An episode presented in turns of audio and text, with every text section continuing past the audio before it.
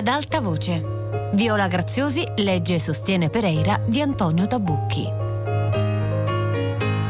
L'indomani mattina Pereira si alzò prestissimo, sostiene, e andò a trovare padre Antonio. Lo sorprese nella sagrestia della chiesa mentre si stava togliendo i paramenti sacri. La sagrestia era freschissima. Sulle pareti c'erano quadri devoti e ex foto. Buongiorno, padre Antonio, disse Pereira. Eccomi qua. Pereira, borbottò padre Antonio. Non ti sei più fatto vedere, ma dove ti eri ficcato? Sono stato a Parede, si giustificò Pereira. Ho passato una settimana a Parede. A Parede? esclamò padre Antonio. E cosa ci facevi a Parede? Sono stato in una clinica talassoterapica, rispose Pereira, a fare bagni d'alghe e cure naturali. Padre Antonio gli chiese di aiutarlo a togliersi la stola e gli disse Certe idee ti vengono in mente. Sono dimagrito 4 chili, aggiunse Pereira, e ho conosciuto un medico che mi ha raccontato una teoria interessante sull'anima. È per questo che sei venuto? chiese padre Antonio. In parte, ammise Pereira, ma volevo anche parlare di altre cose. E allora parla, disse padre Antonio.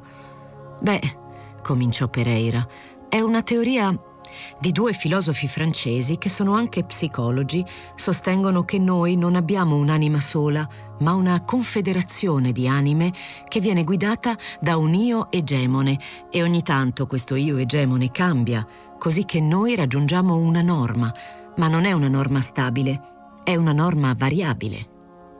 Stai bene a sentire, Pereira, disse padre Antonio.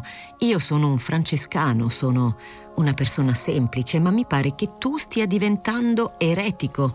L'anima umana è unica e indivisibile, è Dio che ce l'ha data. Sì, replicò Pereira, però se al posto dell'anima, come vogliono i filosofi francesi, ci mettiamo la parola personalità, ecco che l'eresia non c'è più. Io mi sono convinto che non abbiamo una personalità sola, abbiamo tante personalità che convivono fra di loro sotto la guida di un io egemone. Mi sembra una teoria capziosa e pericolosa, obiettò padre Antonio. La personalità dipende dall'anima e l'anima è unica e indivisibile. Il tuo discorso è in odore di eresia. Eppure io mi sento diverso da qualche mese fa, confessò Pereira. Penso cose che non avrei mai pensato, faccio cose che non avrei mai fatto. Ti sarà successo qualcosa? disse padre Antonio. Ho conosciuto due persone, disse Pereira, un ragazzo e una ragazza e conoscendoli forse sono cambiato. Succede, rispose padre Antonio. Le persone ci influenzano. Succede. Non so come possano influenzarmi, disse Pereira. Sono due poveri romantici senza futuro. Semmai dovrei essere io a influenzarli. Sono io che li sostengo. Anzi, il ragazzo praticamente lo mantengo io. Non faccio altro che dargli soldi di tasca mia. L'ho assunto come praticante, ma non mi scrive un articolo che sia pubblicabile. Senta, padre Antonio, crede che mi farebbe bene confessarmi? Hai commesso peccati contro la carne? Chiese padre Antonio. L'unica carne che conosco è quella che mi porto addosso, rispose Pereira. Allora senti, Pereira, concluse padre Antonio, non farmi perdere tempo, perché per confessare devo concentrarmi e non mi voglio stancare, fra poco devo andare a visitare i miei ammalati. Parliamo del più e del meno e delle tue cose in generale, ma non sotto confessione, come amici. Padre Antonio si sedette su una panca della sagrestia e Pereira gli si mise accanto. Mi ascolti, padre Antonio, disse Pereira. Io credo in Dio Padre Onnipotente, ricevo i sacramenti, osservo i comandamenti e cerco di non peccare, anche se qualche volta la domenica non vado a messa, ma non è per malafede, è solo per pigrizia. Credo di essere un buon cattolico e mi stanno a cuore gli insegnamenti della Chiesa. Però Ora sono un po' confuso e poi, per quanto faccia il giornalista, non sono informato su quello che succede nel mondo. E ora sono molto perplesso perché mi pare che ci sia una grande polemica sulle posizioni degli scrittori cattolici francesi a proposito della guerra civile spagnola. Vorrei che lei mi mettesse un po' al corrente, padre Antonio, perché lei le cose le conosce e io vorrei sapere come comportarmi per non essere eretico. Ma in che mondo vivi, Pereira? esclamò padre Antonio. Beh, cercò di giustificarsi Pereira. Il fatto è che ho passato una settimana a Parede e poi quest'estate non ho mai comprato un giornale straniero. E dai giornali portoghesi non si riesce a sapere molto. Le uniche novità che conosco sono le chiacchiere di caffè.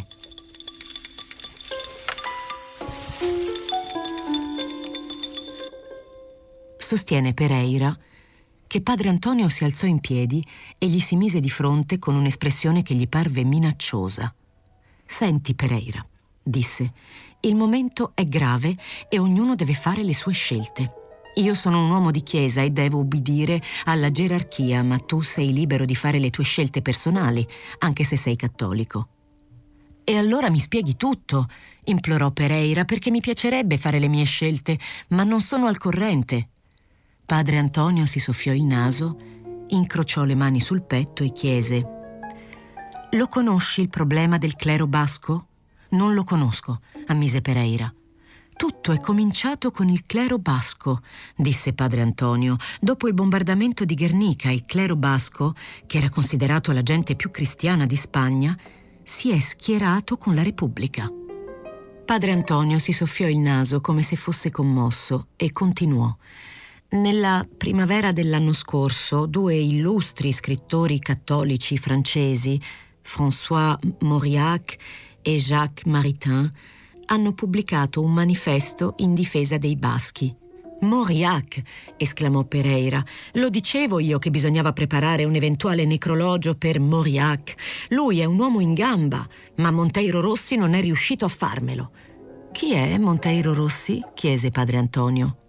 È il praticante che ho assunto, rispose Pereira, ma non riesce a farmi un necrologio per quegli scrittori cattolici che hanno preso buone posizioni politiche.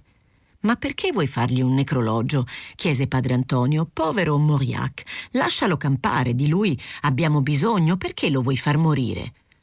Oh, se per questo non voglio, disse Pereira, spero che campi fino a cent'anni, ma supponiamo che da un momento all'altro venisse a mancare. Almeno in Portogallo ci sarebbe un giornale che gli renderebbe tempestivo omaggio, e questo giornale sarebbe il Lisboa. Comunque, mi scusi, padre Antonio, vada avanti. Bene, disse padre Antonio. Il problema si è complicato con il Vaticano, che ha dichiarato che migliaia di religiosi spagnoli erano stati uccisi dai repubblicani, che i cattolici baschi erano dei cristiani rossi e che andavano scomunicati. E così ha fatto. E a questo si è aggiunto Claudel, il famoso Paul Claudel, scrittore cattolico anche lui, che ha scritto un'ode o Martyrs Espagnol, come prefazione in versi a un mefitico opuscolo di propaganda di un agente nazionalista di Parigi. Claudel, disse Pereira. Paul Claudel. Padre Antonio si soffiò il naso un'altra volta. Proprio lui, disse. Tu come lo definiresti, Pereira? La per là non saprei, rispose Pereira. Anche lui è un cattolico. Ha preso una posizione differente, ha fatto le sue scelte. Ma come là per là non sapresti, Pereira? esclamò padre Antonio. Quel Claudel è un figlio di puttana, ecco cos'è. E mi dispiace essere in un luogo sacro a dire queste parole perché vorrei dirtele in piazza. E poi? chiese Pereira.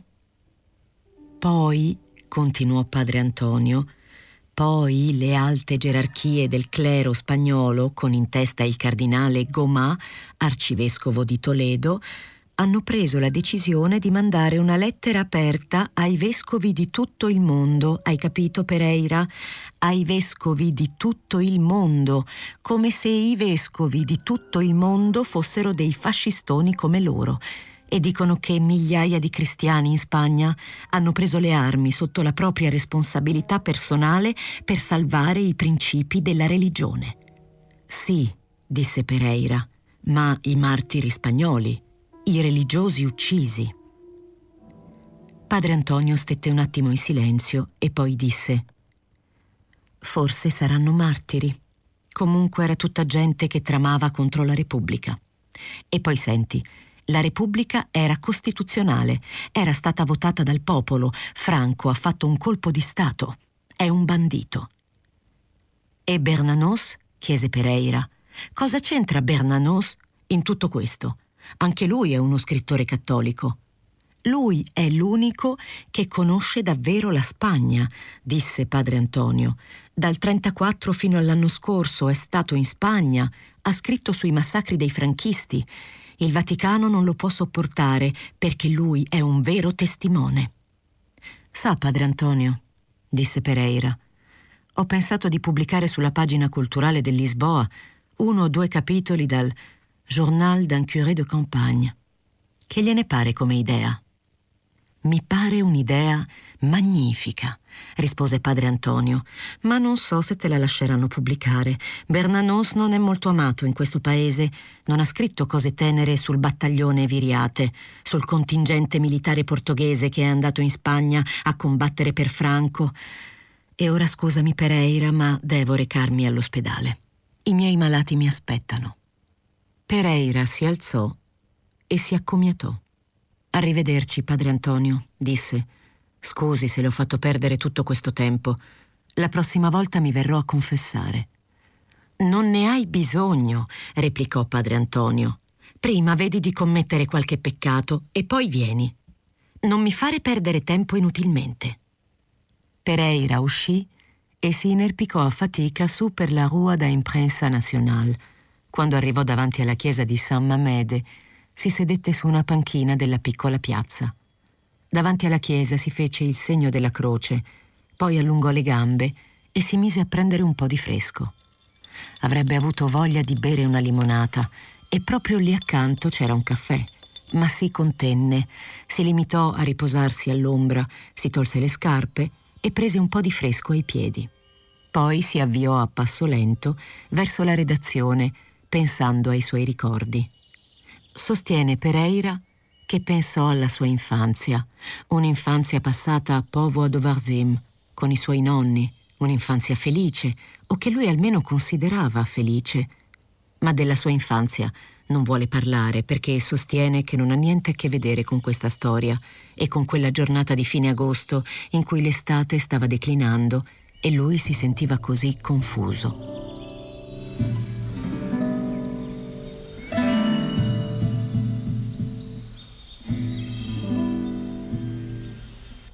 Sulle scale trovò la portiera che lo salutò cordialmente, che gli disse Buongiorno, dottor Pereira, niente posta per lei stamattina e nemmeno telefonate. Come telefonate? chiese Pereira stupito. È entrata in redazione? No, disse Celeste con aria trionfante, ma stamani sono venuti gli impiegati dei telefoni accompagnati da un commissario. Hanno collegato il suo telefono con la portineria. Hanno detto che se in redazione non c'è nessuno, è bene che qualcuno riceva le telefonate. Dicono che io sono una persona di fiducia. Lei è una persona di eccessiva fiducia per questa gente, avrebbe voluto rispondere Pereira, ma non disse niente. Chiese soltanto e se devo telefonare? Deve passare dal centralino, rispose Celeste con soddisfazione. E ora il suo centralino sono io. È a me che deve chiedere i numeri. E pensare che io non avrei voluto, dottor Pereira. Lavoro tutta la mattina e devo preparare il pranzo per quattro persone perché ho quattro bocche da sfamare io. E a parte i figli che si contentano, ho un marito molto esigente quando torna dalla questura alle 14. Ha una fame da lupo e è molto esigente. Si sente dall'odore di fritto che aleggia sulle scale, rispose Pereira, e non disse altro. Entrò in redazione, staccò il ricevitore del telefono e prese di tasca il foglio che gli aveva consegnato Marta la sera prima. Era un articolo scritto a mano, con inchiostro azzurro, e in cima c'era scritto Ricorrenze. Diceva Otto anni fa nel 1930 moriva a Mosca il grande poeta Vladimir Majakovsky. Si uccise con un colpo di pistola per delusioni d'amore. Era figlio di un ispettore forestale. Dopo aver aderito giovanissimo al partito bolscevico, subì tre arresti e fu torturato dalla polizia zarista. Grande propagandista della Russia rivoluzionaria, fece parte dei futuristi russi, che si distinguono politicamente dai futuristi italiani, e intraprese una tournée nel suo paese a bordo di una locomotiva, recitando per i villaggi i suoi versi rivoluzionari. Suscitò l'entusiasmo del popolo. Fu artista, disegnatore, poeta e uomo di teatro La sua opera non è tradotta in portoghese, ma può essere comprata in francese alla libreria di Rua do Ouro di Lisbona. Fu amico del grande cineasta Eisenstein, col quale collaborò in varie pellicole. Ci lascia un'opera sterminata di prosa, poesia e teatro. Celebriamo qui il grande democratico e il fervido antizarista. Pereira, anche se non faceva troppo caldo, sentì un velo di sudore che gli fasciava il collo. Quell'articolo avrebbe voluto cestinarlo perché era troppo stupido. Invece aprì la cartellina dei necrologi e ve lo infilò. Poi si mise la giacca e pensò che era l'ora di rientrare a casa sua. Sostiene.